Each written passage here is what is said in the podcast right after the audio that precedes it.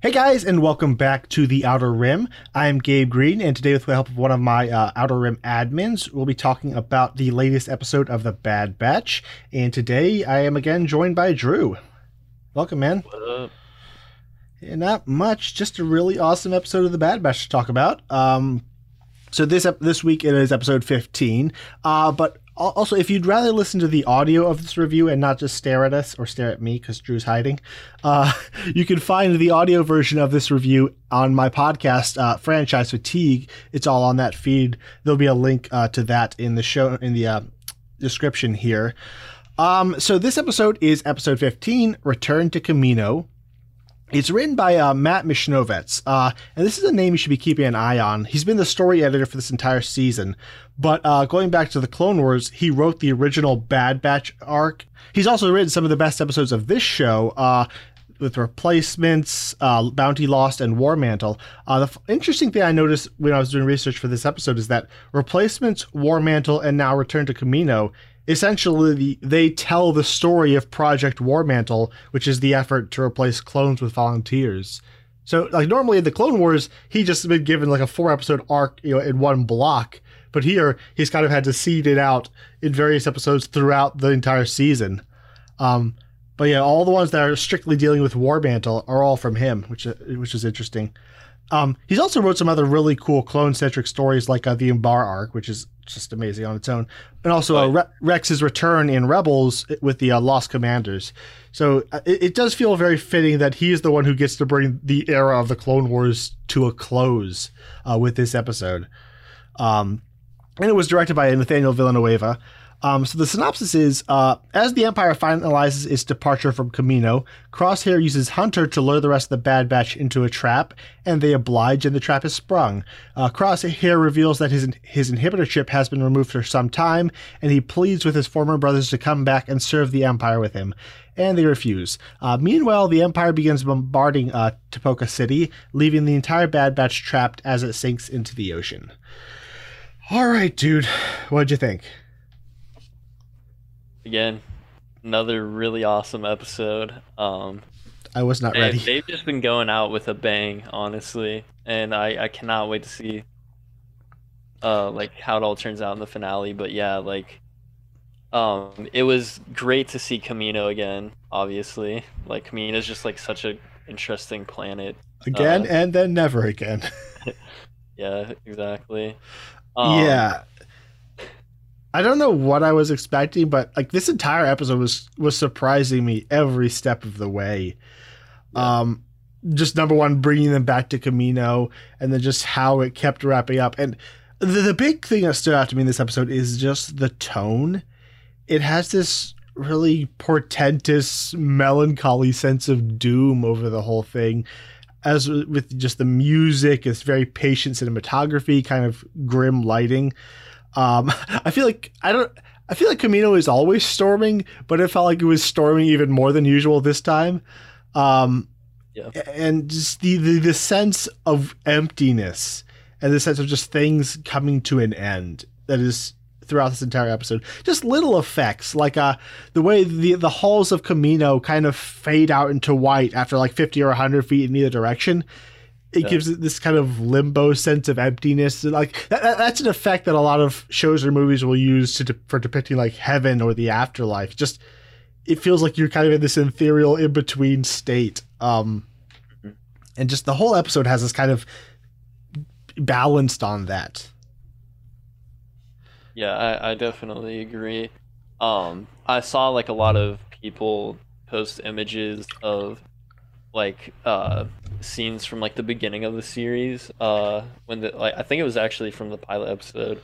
Um, Well, my uh, my background is, I think, one of those. Or yeah, like there there was uh like the cafeteria for example. I think there's like a shot of the cafe- cafeteria at the beginning of the season, and there's a shot in this most recent episode that's like nearly the same frame, but it's empty this time around. And it's like eh, I don't know, it's such like a neat way to like kind of um, call back to the beginning of the show where like the clones still felt lively and they were still there, and like now they're just completely gone. Mm-hmm. Yeah, and there's a lot of crosshair stuff to talk about. We'll get to that. Uh, but I, I did like there's the uh, the Omega stuff that's happening where they're using her knowledge to sneak back into the city. Um, and we see the uh, Nala Se's personal research laboratory, and we learn a bit more about Omega and the Bad Batch's origin, um, how they all came from the same lab, and this blew my mind. But Omega is older than the Bad Batch. How? How does that work? I don't even. I so just, I think, I think that's implying that she is, like, Oh, yeah. I mean, they already said that like she's basically. Oh, I, I, I, I understand that the, their growth is accelerated, but it's, it's just breaking my brain. Yeah. Trying like, it is so weird. like they, they so like they they are they given life experience with that like because all the all the bad batch you know they per- uh, not just the bad batch the clones you know they're all function like adults it's like it's, it's just so weird because like she goes to them she looks at them like adults even though she's older than them. It's it's just so crazy. Um but I, I love the fact that like she was there when they were i guess quote unquote born. And like they came from the same laboratory. So like I- guess in, in cloning terms that kind of you know makes them you know siblings almost. And it really it, it says a lot about you know the connect the instant connection she had with them you know in in the pilot. Um and it's just uh, it's so interesting. It's just the that whole scene it's it's it's hard to describe because so much is just in the atmosphere um of just kind of existing and feeling in these empty spaces as it's all about to end. Um I, I I love how resentful tech is that uh none of these places are on the maps and blueprints. He's like Oh, he yeah. takes it as a personal affront. Then Wrecker's like whoa is that true how could i possibly know that like just- his his precious information is failing him um but moving into the big thing this episode, uh, we have Crosshair luring them into a trap and revealing that he's not out to kill them. He he, he wants you know, he wants his friends back. He wants his brothers back. He wants them to join him and to enjoy you know you know together we can rule the galaxy. You know it's a it's a classic Star Wars uh, thing. Um, and I think all of this is so well written, uh, particularly his speeches. Um, where there's several lines early earlier. This is back to the beginning where where Hunter says, you know, using my comm won't work. They'll know it's a trap. He says, they'll come for you. And you sense that little bit of bitterness, like, yeah, they'll come for you. You didn't come for me, but they'll come for you. Yeah, yeah. Um, you know, you know, they don't leave their own behind most of the time. Um, and just, th- and we get to, we're feeling a level of pity for him that we haven't up till now. Uh, because like he he he was always the jerk of the group, um, and I guess it's ki I guess one of the perils of being an asshole in life is that there's not going to be as many people willing to risk life and limb to save you. Uh, but yeah, like he's very much resentful of the fact that they didn't come back for him, and like they they don't have a lot of excuses for that because like when you know, Omega was captured, they went for they, you know they came back for her when um when Hunter's captured, they're coming for him.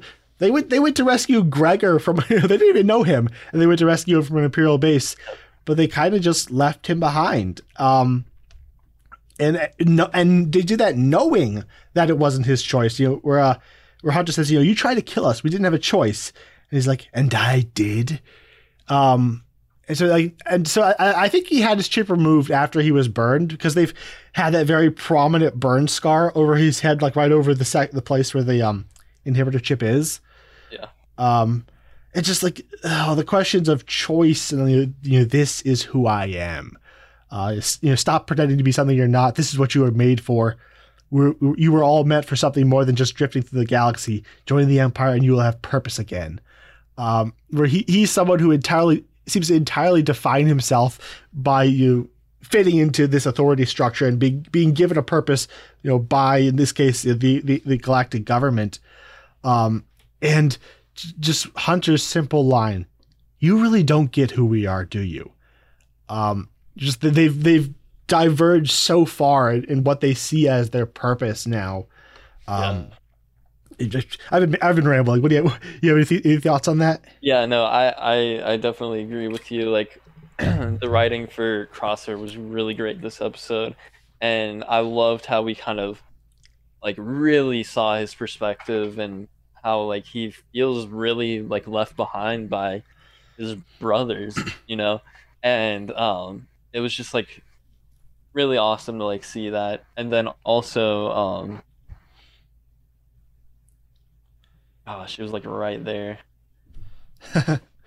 um, yeah, and I, it's really I glad I, I appreciate how subtle his writing is, where it's not it's never full on evil. It's always there's always a balance of truth in with his warped perspective. Like everything he says is sounding really good, but then there's like a little line, you know, like we're not like the regs, we're superior. It's just like yeah.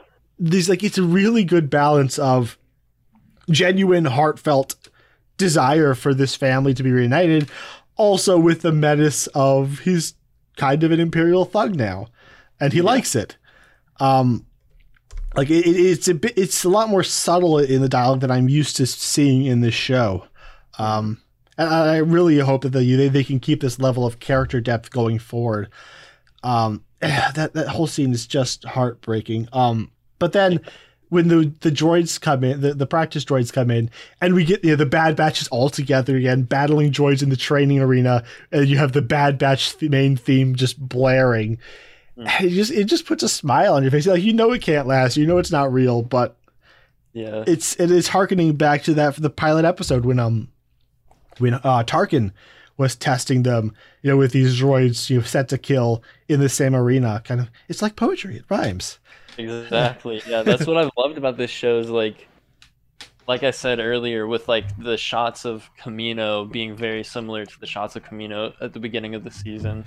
Um, there's so much like stuff like that in in this show where like it's just like the Star Wars films where the, like there are so many scenes that call back to like previous works in Star Wars. Mm-hmm. Um, just like the classic George Lucas flow. So like it, it's just like I don't know. I, I love that about Star Wars. I love just like seeing something that I've seen before but like done in a different way or like telling something in a different way. It's just I don't know. Something about it is awesome. Yeah. Um and it's funny because I've mentioned several times in these reviews how I, I hoped that the finale would be the Bad Batch coming back to Kamino and burning it down.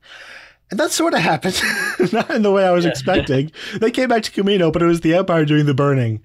Um, yeah, it's just the way the way the Empire is like slowly clearing out, you know, you know evacuating the base, and then the final moment where we get, we get Tarkin's line, "You may fire when ready," and uh, I, I can never get enough shots of star destroyers coming through clouds and lightning.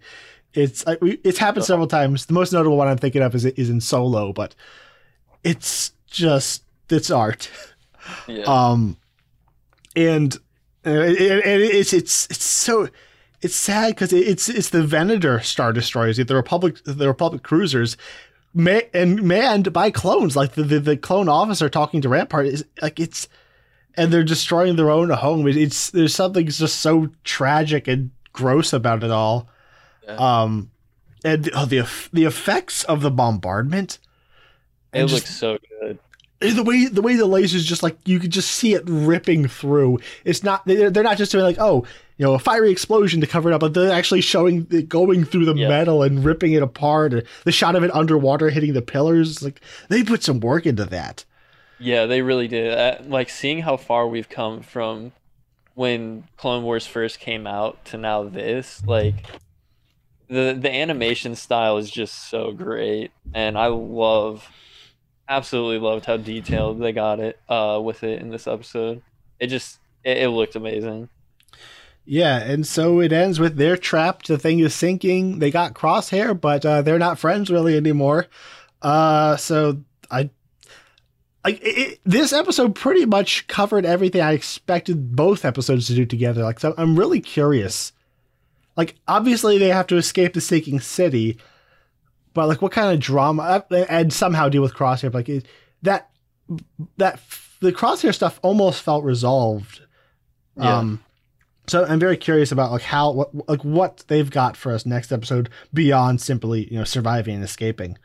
Yeah, Um, I and I- definitely think that I, I have a strong feeling that they're going to meet with Rex again.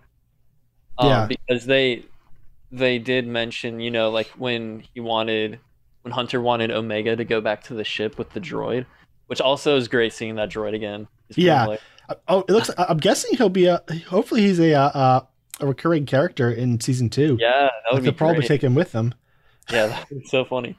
Um, but yeah, like no, uh, yeah, Hunter was like, you know, like go back to the ship and contact Rex. Um, and so like I don't know, to me, like I feel like that's just kind of giving a subtle hint that they're gonna try and meet with him by the end of the episode.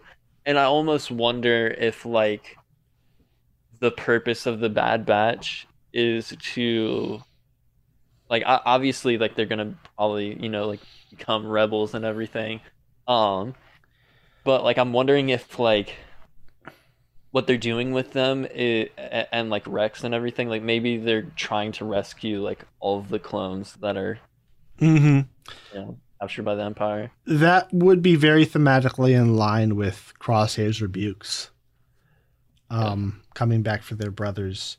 But then again, we kn- like it seems the inhibitor chips are wearing off, so a lot of these clones are just going with the flow. You know, like uh, Admiral Yularen did, and a lot of other people. Um, so uh, yeah, that's going to be some interesting questions. I wonder, like, I wonder if they'll send the call out to Rex and someone's gonna come to rescue, like someone significant in the rebellion, like Bail Organa's gonna, like the ship's gonna land, the door's gonna open, he'll be there or something, or even Ahsoka. I guess no, not Ahsoka. She, I, I, I think she's inactive at this moment. Um, probably but uh, yeah, but maybe like someone, like they think it's Rex coming to rescue them, but it's gonna be someone who's you know some early uh rebellion figure who's gonna kind of initiate them in, or just would Rex, or just Rex. That would work too. Uh, or what if it'll be luke skywalker even though he's not born or he is born yet but he's not you know? not adult yet but like they'll probably like do something like that you know like the mando where it's like a um a cameo that you weren't expecting Yeah. All right. Anything else in particular you want to mention? Um, I think we kind of like covered majority Yeah, of it. pretty much. Uh, yeah. So just gorgeous episode, beautifully directed, great drama. I like it. Mhm. All right. Um, so that's all for this week. Uh, join us in the Outer Rim, a Star Wars group on Facebook, uh, for more Star Wars discussion. We we uh, have posts for each and every episode. Uh, it's dedicated to, uh, to positive and constructive Star Wars discussion. Um, also, please uh, like this video and subscribe to the channel for the rest of the reviews. Um, and uh, check out my podcast, as I said, uh, Franchise Fatigue. Uh, I talk about film series, and also you can listen to the audio versions of these reviews. And we will be back next week uh, for the finale. See you then.